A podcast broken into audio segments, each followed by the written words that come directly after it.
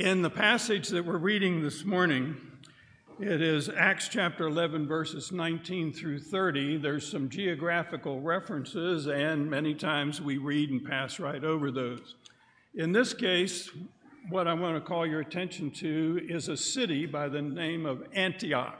We read it frequently in the book of Acts. Let me pause here for you for just a second because it helps set the stage for what Tom's going to be teaching us. Antioch was the third largest city in the Roman Empire. Number one was Rome. Number two was Alexandria in Egypt. Number three was Antioch. They estimate maybe half a million people lived in this city. Now, the three Roman emperors, Julius Caesar, Caesar Augustus, and Claudius, all three built many temples and public buildings in Antioch. Herod the Great, who we know from the uh, birth of Christ, was a personal friend of Caesar Augustus. It's, for, it's good to have friendships in high places. Herod, not to be outdone, had a, a thought process that went like this If you're going to go, go big. As you know, he was known for building things all over the place in Antioch, he built a street down through the middle of the city, two and a half miles in length, and it was paved with marble.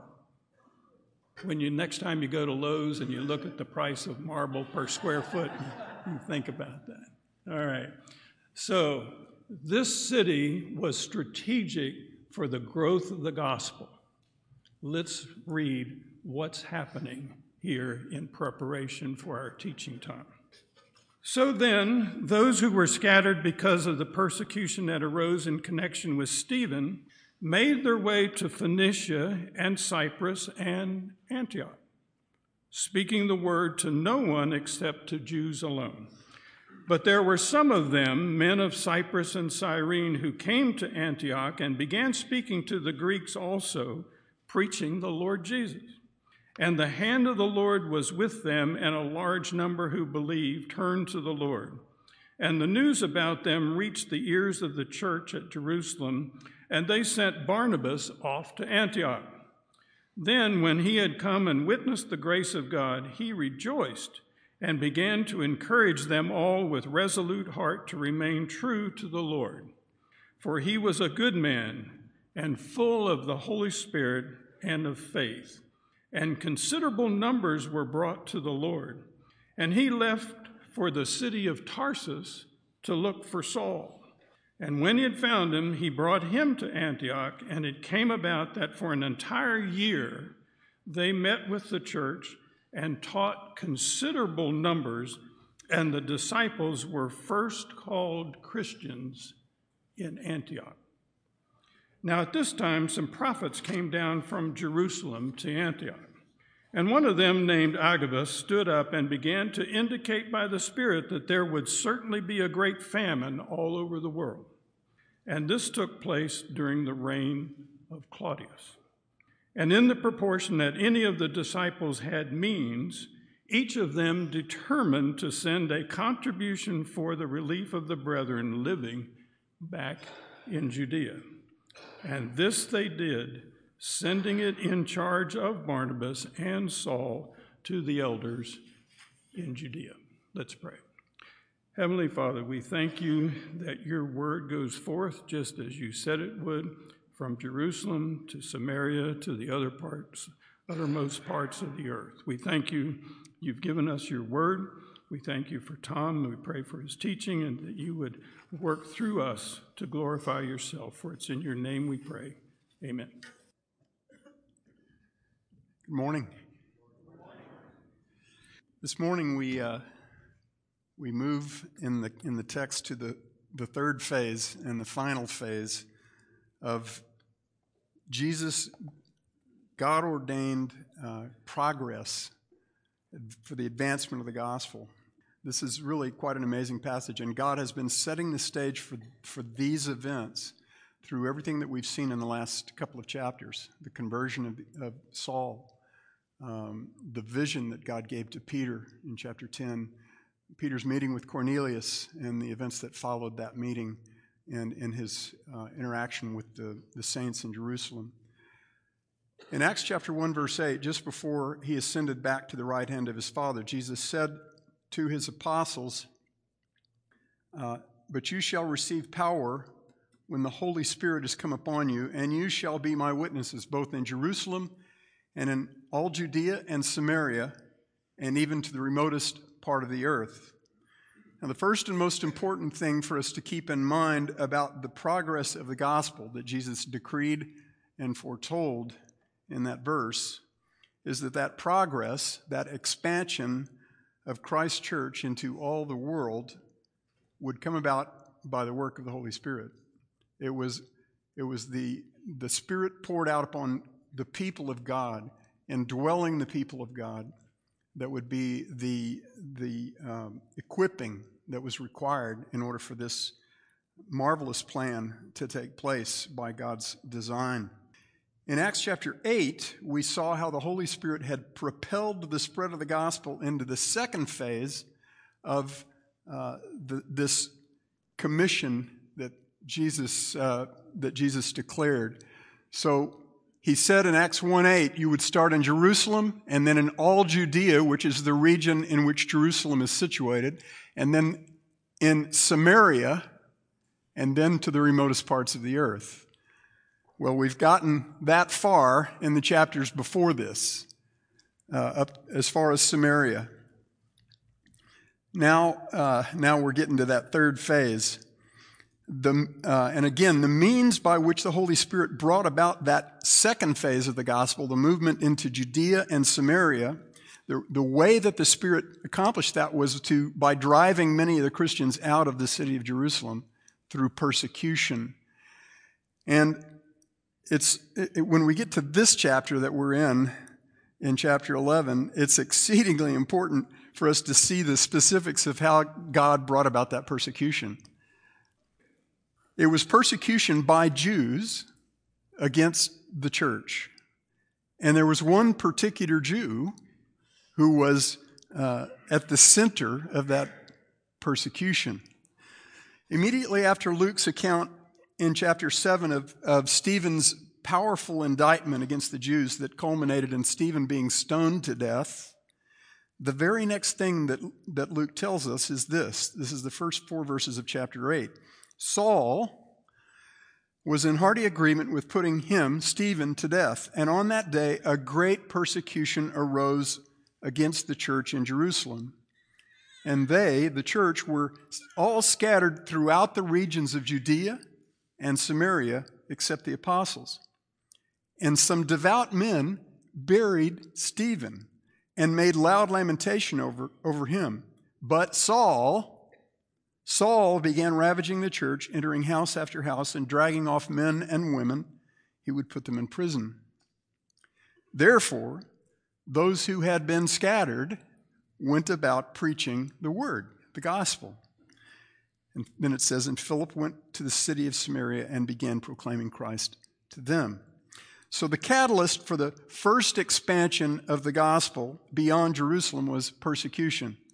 And the one man who was the most instrumental in that in orchestrating that persecution was Saul of Tarsus, whom we now know as the apostle Paul. We saw his conversion in chapter 9 and that was an astonishing miracle in and of itself. Now, in chapter 11, we find the Holy Spirit moving the church into the third phase of Christ's commission, the advancement of the good news to the end of the earth. This morning's passage begins by pointing us back to events recorded earlier, again in chapter 11, verse 19. Those who were scattered because of the persecution that arose in connection with Stephen made their way to Phoenicia and Cyprus and Antioch, speaking the word to no one except to Jews alone. But there were some of them, men of Cyprus and Cyrene, who came to Antioch and began speaking to the Greeks also, preaching the Lord Jesus. Now I'm going to go back to this map, the big map, and try to lay out what some of these places are. Uh, those two verses speak first in verse 19 of uh, one particular group of Jewish Christians, and then in verse 20 of a different group of Jewish Christians. The first group in verse 19 was made up mostly of Palestinian Jews who had come to Christ. They made their way to Phoenicia and Cyprus and Antioch. Now, Phoenicia is this region along the east coast of the Mediterranean that's just northwest of Palestine. Here's the Sea of Galilee. Jesus' hometown was right over here, Nazareth, and Phoenicia, the border between Phoenicia and Galilee, was only about 10 miles from Jesus' hometown. Okay, then uh, it says that they, uh, the, these places, uh, they made their way to Phoenicia and Cyprus and Antioch. So the, the other place mentioned there is this island, Cyprus, it's just west, northwest of Palestine, due west of Syria. Okay? Um, that's the first group of Christians. It says the first group of Christians went to those two places and to Antioch of Syria, which is right here. Now, I want to mention that there's another Antioch on this map, and it's over in the middle of Asia Minor. That's not the one that, that's being discussed here, it's the one in Syria. So, the first group of Christians uh, went to those cities, and then the second group of Jewish Christians that Luke refers to here in verse 20 were most likely non Palestinian, Greek speaking Jewish Christians. We know that they were not from Palestine because he says they were from Cyprus and Cyrene. And they came to Antioch and they began speaking, literally, they began evangelizing. They began preaching the good news of the Lord Jesus to the Greeks also. Now, Cyrene was on the north coast of what is modern day Libya in northern Africa, about 800 miles due west of Jerusalem. Jews had been forcibly resettled in Cyrene during the reign of the kings known as the Ptolemies around 325 BC. And like Jews from all over the Roman Empire, Jews from Cyprus and Cyrene traveled to Jerusalem three times every year for the great pilgrimage festivals that were instituted under the law of Moses. It seems very likely that the Jewish Christians that Luke is talking about here from Cyprus and Cyrene had come to faith because of the resurrection appearances of Jesus that had occurred during the Feast of Unleavened Bread, beginning during the Feast of Unleavened Bread, right after the, the Passover, right? And perhaps some of them came to faith on the day of Pentecost, which was another big festival in Jerusalem that, many had, that brought many people to the city and they had, some had, had likely seen the, the amazing miracle that God had, had caused on that day. Um, so the Jewish believers who had come from Antioch, come to Antioch from Palestine, were preaching the gospel only to Jews. That's what Luke says. But the Jewish believers who had come to Antioch from Cyprus and Cyrene were preaching the gospel to Gentiles in that same city. The word the word that's translated Greeks here, Grecians, if you will, people, Greek speaking people, Greek cultured people. In this case, it's, it is contrasted directly with Jews only and now Greeks also. So it's talking about Gentiles. The issue here is that the gospel is now coming to Gentiles. Verse 21 says of those who were preaching the gospel to the Greeks, and the hand of the Lord was with them, and a large number who believed turned to the Lord. And we've already seen what a large number looks like in the book of Acts, right? Uh, 3,000 new believers in a single day on the day of Pentecost in Acts 2. More than 5,000 men by the time we get to chapter 4, and that's not including the women and children. The church was growing geometrically in Palestine. Now, Luke says a large number who believed turned to the Lord in Antioch. Now, that phrase, a large number who believed turned to the Lord, does not mean that the turning came after the believing. Some people get confused about that in the verse. Uh, the construction that's used here in verse 21 uh, is often used of two actions that are simultaneous. So the meaning would be something like a large number in believing turn to the Lord. The repentance and belief that are necessary for salvation are works of the Holy Spirit that always occur together. Every person who repents also believes. And it's the Spirit who causes both. In most passages, we see the turning spoken of before the belief, but here we see the two parts of this saving transformation spoken of together as one. Now, I know that my own personal, personal experience must never be the basis of anyone's theology, but I can tell you that, that the turning of my heart and my attention and my affections to Jesus happened at the same time as my belief. There is no way that I could put those two things on a timeline with one before the other because they happened simultaneously in my, in my experience. All right, now Luke tells us that a large number of people in this third largest city of the empire had come to trust in Jesus and had been brought out of eternal darkness into the everlasting light of life in Jesus Christ. And what, I, what we must know is that this happened in a pagan stronghold known as Antioch. This was a miracle of the highest order. I want you to put yourself for a moment into the shoes of the apostles of Jesus back in Jerusalem. When they learned what the Holy Spirit was doing in Antioch, uh, this mighty work that was going on among pagan Greeks, I'm sure they were saying, Praise God. This is marvelous. This is amazing. But who is going to teach and shepherd and nurture all these new Gentile believers that didn't know anything about the one true God until just now? And it wasn't as if the apostles didn't already have their hands full with the explosive growth of the church that was happening in all parts of Palestine. When the apostles learned of this miraculous work of the Spirit in Antioch, they promptly sent Barnabas off to Antioch.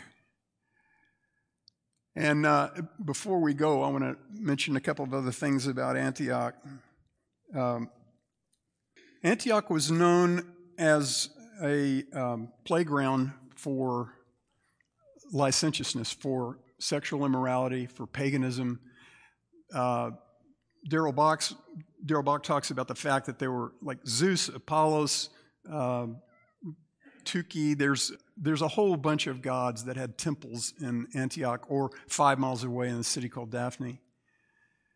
And the, the nature of the activity that went on in Antioch is kind of hard for us to comprehend or to, to, to fathom, but it was a, it was a culture of, that was pervaded by pagan sacrificial feasts. This was their, their big mode of public entertainment. Okay? And because there were so many gods and so many temples, there was almost always a place you could go to participate in one of these, one of these pagan feasts, festivals.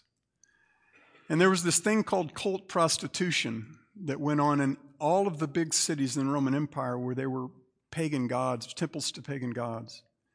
And cult prostitution was a, a ridiculous but, but uh, a, an abominable thing that went on where essentially uh, men would, would buy the services of these cult prostitutes.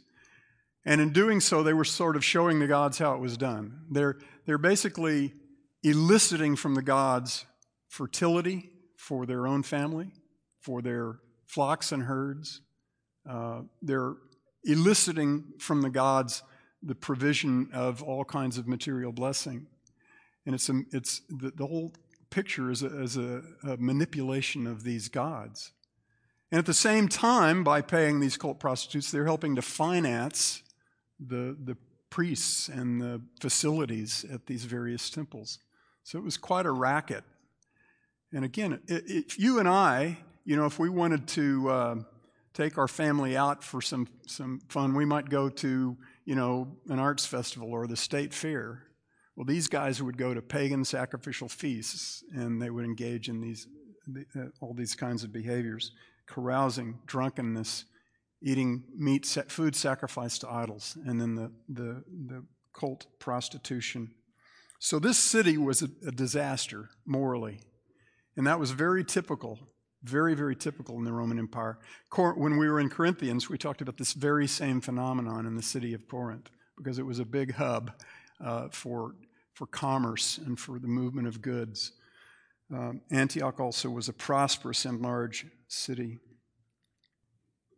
So when the apostles learned of this miraculous work of the Spirit in Antioch, they sent Barnabas off to Antioch. Luke first introduced us to Barnabas back in chapter 4, verses 36 and 37. He told us Barnabas was a Levite from the island of Cyprus. Remember, we just saw that island just west of Palestine? And his born name was Joseph. It appears that the apostles of Jesus had renamed Joseph Barnabas, which means son of encouragement. And he was aptly named. The second time we saw Barnabas was in chapter 9, verse 27. The resurrected Jesus had blinded Saul of Tarsus, the very man who was spearheading the fierce persecution of Christians everywhere that Christians could be found. Saul had been on his way from Jerusalem to Damascus in Syria when they encountered when that encounter with Jesus happened. And I should, uh, I should point out something here, just, and I want to do this briefly. I don't want to create confusion, but Luke doesn't go into this particular thing in the book of Acts. But if you read the book of Galatians, you might get a little confused. So I want to just sort this out real quickly. In Galatians chapter 1 and 2, we learn that after his stunning and miraculous conversion, the apostle uh, Saul, whom we know as Paul, did not return directly to Jerusalem. Luke goes to that event, uh, to Saul's return to Jerusalem next in his, in his narrative, um, but in, in chapter 9. But in Galatians, we find that Saul spent three years in Arabia and then he came to Jerusalem where he stayed for only 15 days. And it was at that point that Saul first met Peter and James, the brother of Jesus, and I believe that is when Barnabas first defended and commended Saul to the leaders of the church in Jerusalem, as we find in chapter 9. And those leaders were quite understandably uh, skeptical about Saul, and they were very protective of the, of the church. And they had all heard the stories about what Saul had been doing before this supposed conversion. So they were, they were skeptical. In Acts 9:27 it says Barnabas took hold of Saul and brought him to the apostles and described to them how he had seen the Lord on the road and that he had talked to him and how at Damascus he had spoken out boldly in the name of Jesus. So if it hadn't been for God's use of Barnabas, who knows if Saul would have ever gotten beyond that point in terms of his usefulness to God. Barnabas was a son of encouragement. Now in Acts 11, it is Barnabas, the son of encouragement, whom the apostles wisely send to strengthen and to build up the newborn church in Antioch that is made up overwhelmingly of Gentiles. I also want to mention in, that, in the city of Antioch, there was a pretty healthy contingent of Jews, but at most it was about 15% of the population. So most of the people in that city were Gentiles. Now, I believe that, the, the, that verses 23 and 24 are the real heart of this passage. It says, Then when he, Barnabas, had come and witnessed the grace of God, he rejoiced and he began to encourage them, the saints, all with resolute heart to remain true to the Lord. For he was a good man and full of the Holy Spirit and of faith, and considerable numbers were brought to the Lord. It says Barnabas was a man full of the Holy Spirit and of faith. Now, that is the kind of instrument that God delights in using mightily. Considering the fact that everything that we see in this book is the work of the Holy Spirit, what God, the, the people that God has used most mightily throughout history, the history of the church, are those in whom the Spirit manifests himself most powerfully, most vividly. And Barnabas was one of those men. It says, when Barnabas reached Antioch, he, quote, witnessed the grace of God. I love that. Barnabas knew with great certainty that he was entering into a miraculous work of the Holy Spirit that he himself had had nothing to do with before this point. So he knew from the get go that however the Spirit might choose to use him there in Antioch, he, Barnabas, was entirely dispensable. One of the most foundational things that you or I need to know about how God how God things get done is that they get done with or without me. Like several others in this room, I got saved during the latter part of what is widely known as the Jesus Revolution. I just watched the recent movie by that name two nights ago, for the first time. It was about the marvelous revival among young people in this country that started in California and then it eventually went to every state in the United States, including to my little town of Alief, Texas. Some of my close friends, when I was a very new believer, traveled to California to connect with the, the little church that became a big church in Costa Mesa called Calvary Church, where, this, where the movement had gotten its start. One of the two men who were most influential in the movement was named Lonnie Frisbee. Quite a name, right? He was a, a, a hippie and had formerly taken every kind of drug there was, and he had gotten saved. Now, the other was Chuck Smith, who was a, a middle aged pastor in a small church. It's quite a story, but as the movement gained steam and turned into the small group turned into thousands, Lonnie came to the conclusion that he was indispensable to the work that God was doing. And he was 100% wrong. The work continued long after he ceased to be part of it. In fact, by the time, by the time I came to faith, uh, together with a lot of other people through my high school biology teacher.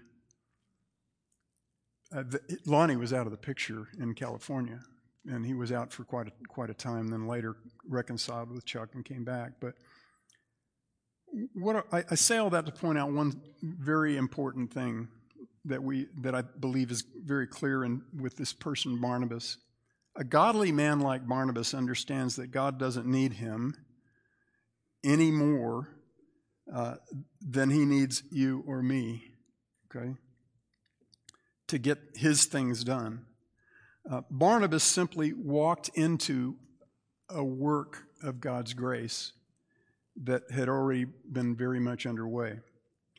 And it says Barnabas rejoiced and began to encourage the many new believers there in Antioch with resolute heart to remain true to the Lord.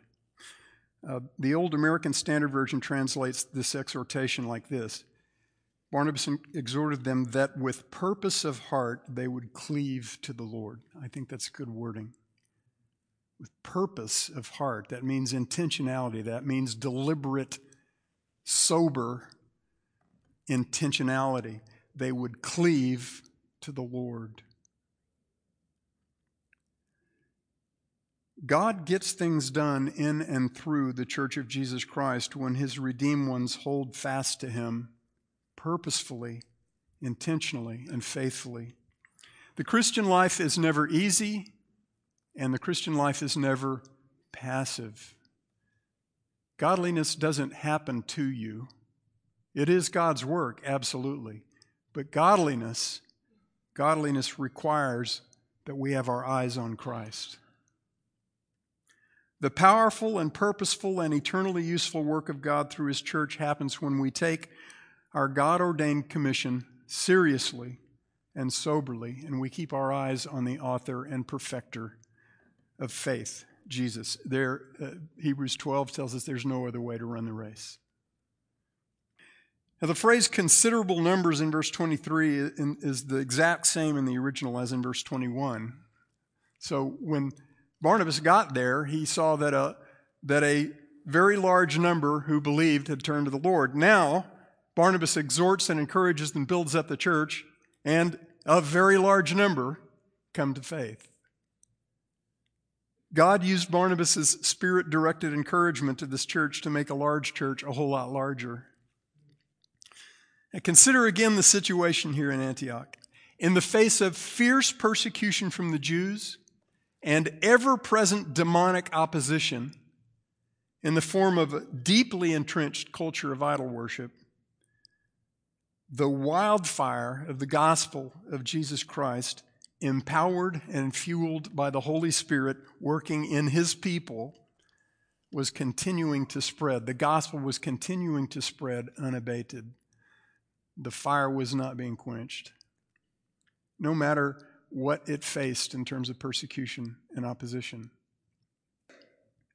In verses 25 and 26, God sets before us a beautiful irony that only He could cause to happen.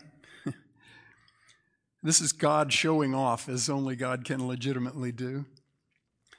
We saw in Acts chapter 9 that after the stoning of Stephen, it was an ultra zealous Pharisee by the name of Saul of Tarsus who had spearheaded the murderous persecution against the newborn church in Jerusalem that had resulted in the Christians there, many of them, scattering out of Jerusalem all over Judea and Samaria that same persecution had now resulted in some of those scattered Christians coming to Antioch with the message of the gospel.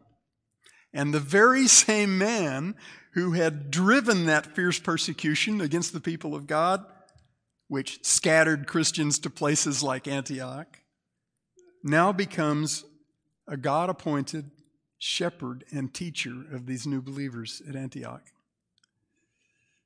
God does marvelous and amazing things, and He knows His instruments. We would do well to stop here for just a moment and, and think about what the, what the Holy Spirit is saying to us through Luke's account of these stunning events.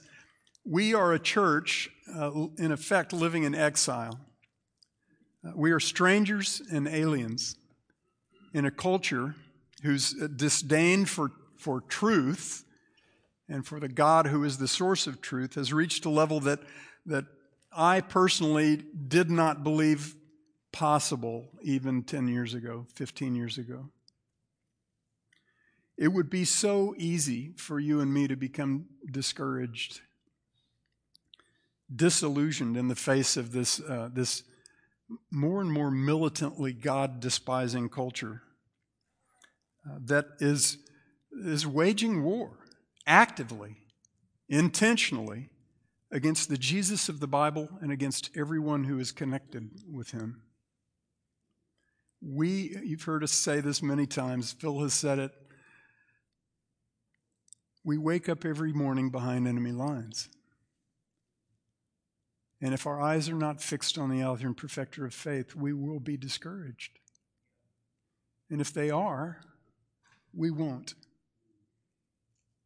The same Holy Spirit who orchestrated every aspect of this mighty explosion of the gospel that we are beholding here in Acts into places as wretched as Antioch and Corinth and Rome, that same Holy Spirit now dwells in you and dwells in this little flock of God known as Community Bible Chapel. And He dwells in His church in all places all over the world. And the power of the Spirit dwelling in you, according to Paul in Ephesians chapter 1, is the very same power that raised Jesus from the dead and seated him in the heavens far above all authority and dominion and power and every name that is named, not only in this age, but also in the age to come. That's real power. And that's the power that, that inhabits you in the person of the Holy Spirit and that inhabits this church we have been blessed with every spiritual blessing in the heavenly places in Christ Jesus. God still has people in every place, from every tribe and language and nation of the world, whose hearts he has already prepared to respond with childlike faith to the good news of eternal life and forgiveness from sins in Jesus Christ alone. A gift that is freely given to all who, in believing, turn to Him. Now, that turn of the heart from reject, rejection of God to faith in Jesus is always and only the work of God.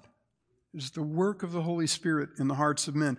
It, it will never happen because a particular culture in a particular time is less resistant to the truth than is the case with any other culture at any other time.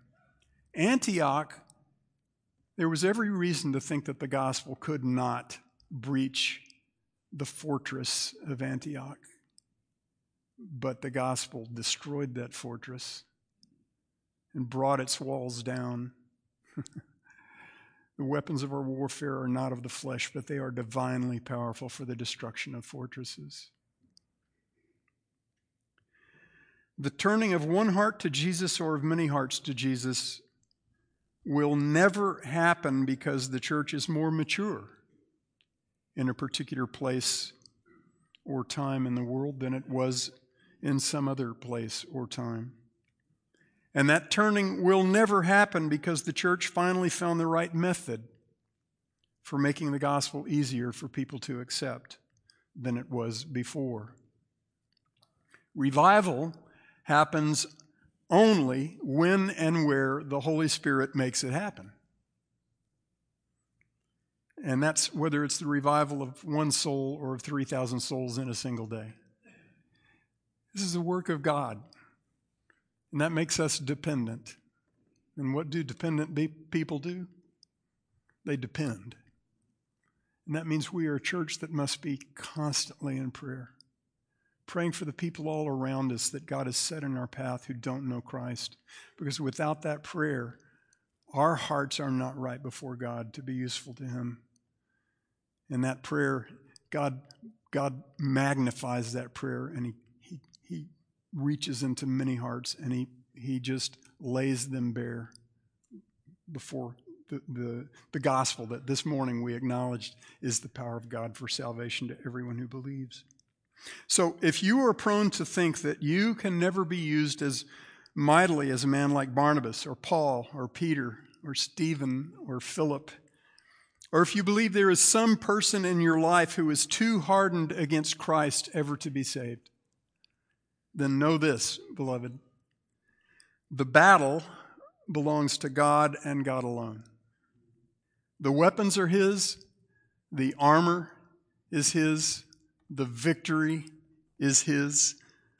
Human beings, even those as fiercely hardened against Jesus as Saul of Tarsus, are no match for the Holy Spirit. You and I, just like Barnabas and Paul and Peter and Stephen and Philip, are merely soldiers in his army. Taking up those weapons and putting on that armor and following the captain of the heavenly hosts of the living God, whose name is Jesus, to the front lines of whatever battle he chooses to, to bring us into. And, and the outcome of all of those battles was decreed before anything existed except God. We're on the winning side. There are men and women and children coming to faith in the most God forsaking cultures of this world right now. If you don't subscribe to any missionary magazines or periodicals of any of the news that is sent out by the, some of the leading missions organizations, you ought to do that. You can get most of them online and have your eyes open to what God is doing all over this world right now. In some of the most closed and cut off nations in the world, places where you would think it might not be possible for the gospel to penetrate, God is doing astonishing, astonishing work right now. And we have every reason to believe that that same thing will happen right here in Richardson, Texas. And that it will happen through people just like us. In the verses we read this morning, one man full of the Holy Spirit and of faith was made an instrument of God to powerfully grow and fortify the newborn church of Jesus in a, in a playground of godlessness. Again, never believe that God cannot use you to accomplish that same kind of great and eternal good during, during your brief time on this earth.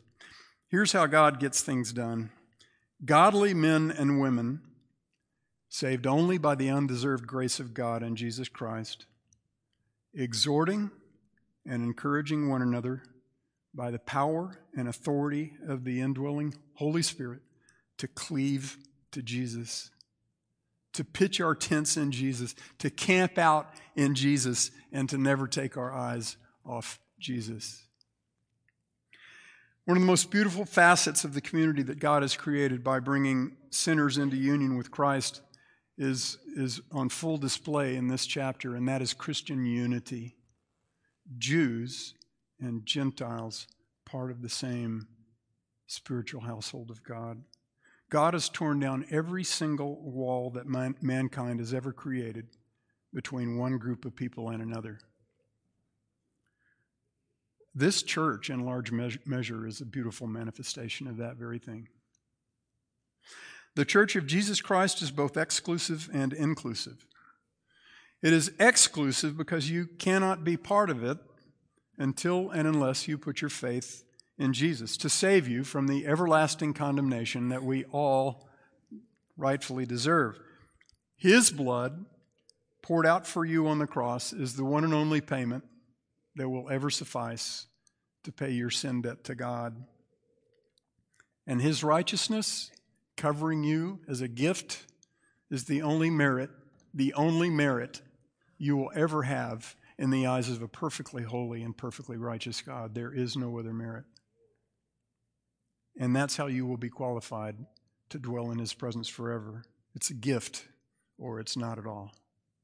So, no human being can be part of the spiritual household of God until and unless he puts his trust in Jesus. And because Jesus made it crystal clear that most people by far will never do that,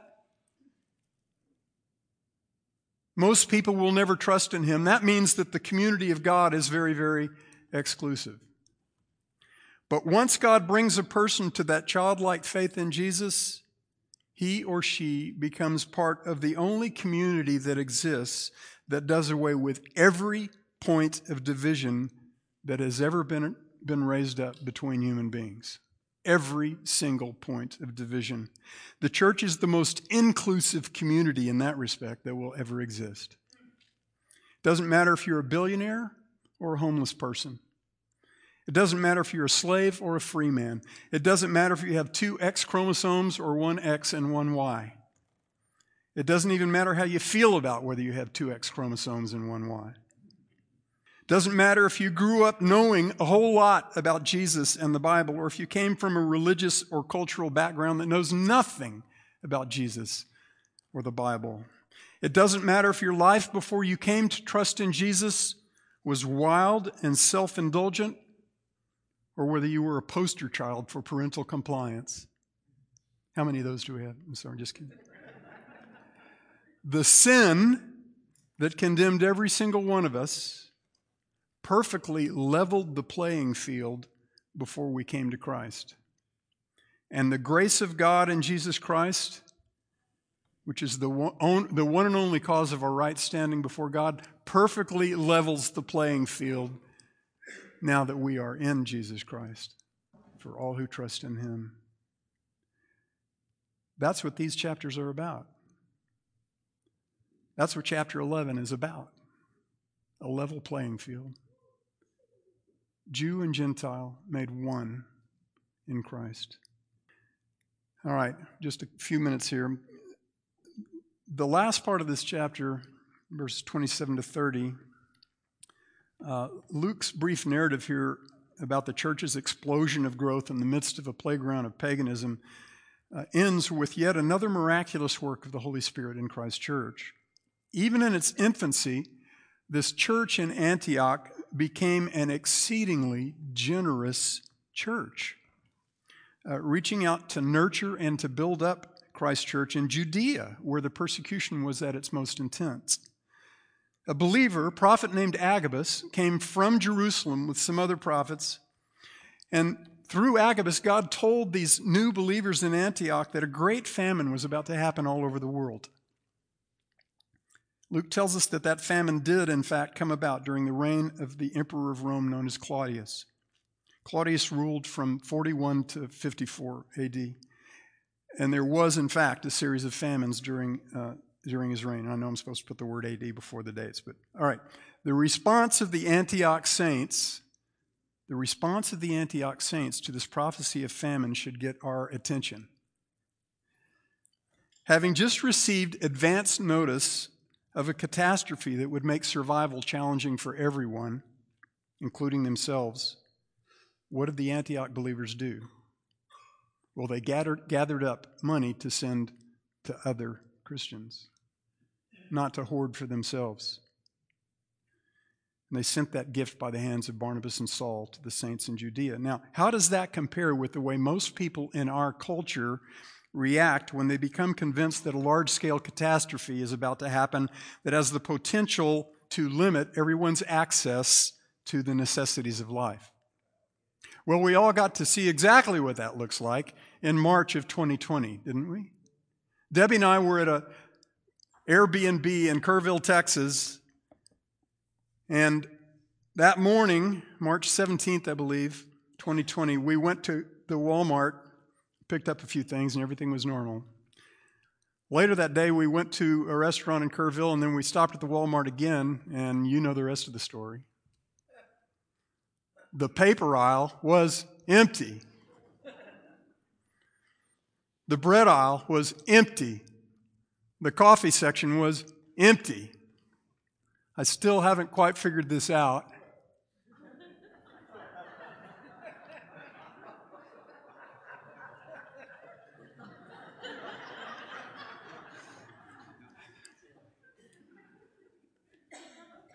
We know how the world reacts when the possibility of a catastrophe is looming, they hunker down and hang on to everything that they've got.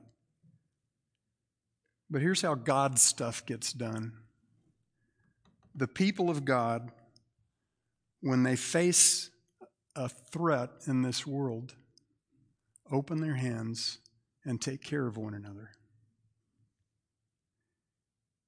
And God uses that powerfully. Read John 17. The unity of God's church is absolutely essential to the progress of the gospel. It's how the world knows that the Father sent the Son, and it's how the world knows who we are. Jesus said, By this they will know that you are my disciples, that by the love that you have for one another.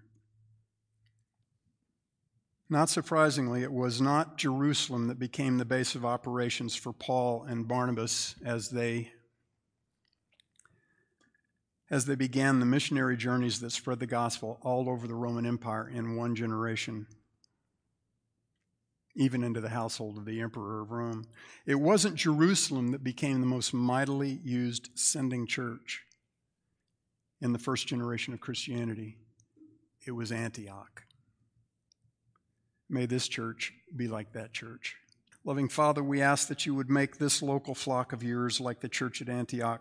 Give us leaders full of the Holy Spirit and of faith who call us as we call one another with resolute heart to cleave to Jesus. Bind our hearts together in Christian love, allowing no barrier or division between us, because you have made us one in Christ. Give us hearts filled to overflowing with the love of Christ so that we may love unselfishly, generously, and joyfully. We ask it in the name of the perfect shepherd of the sheep, our Savior and our Master, Jesus Christ. Amen.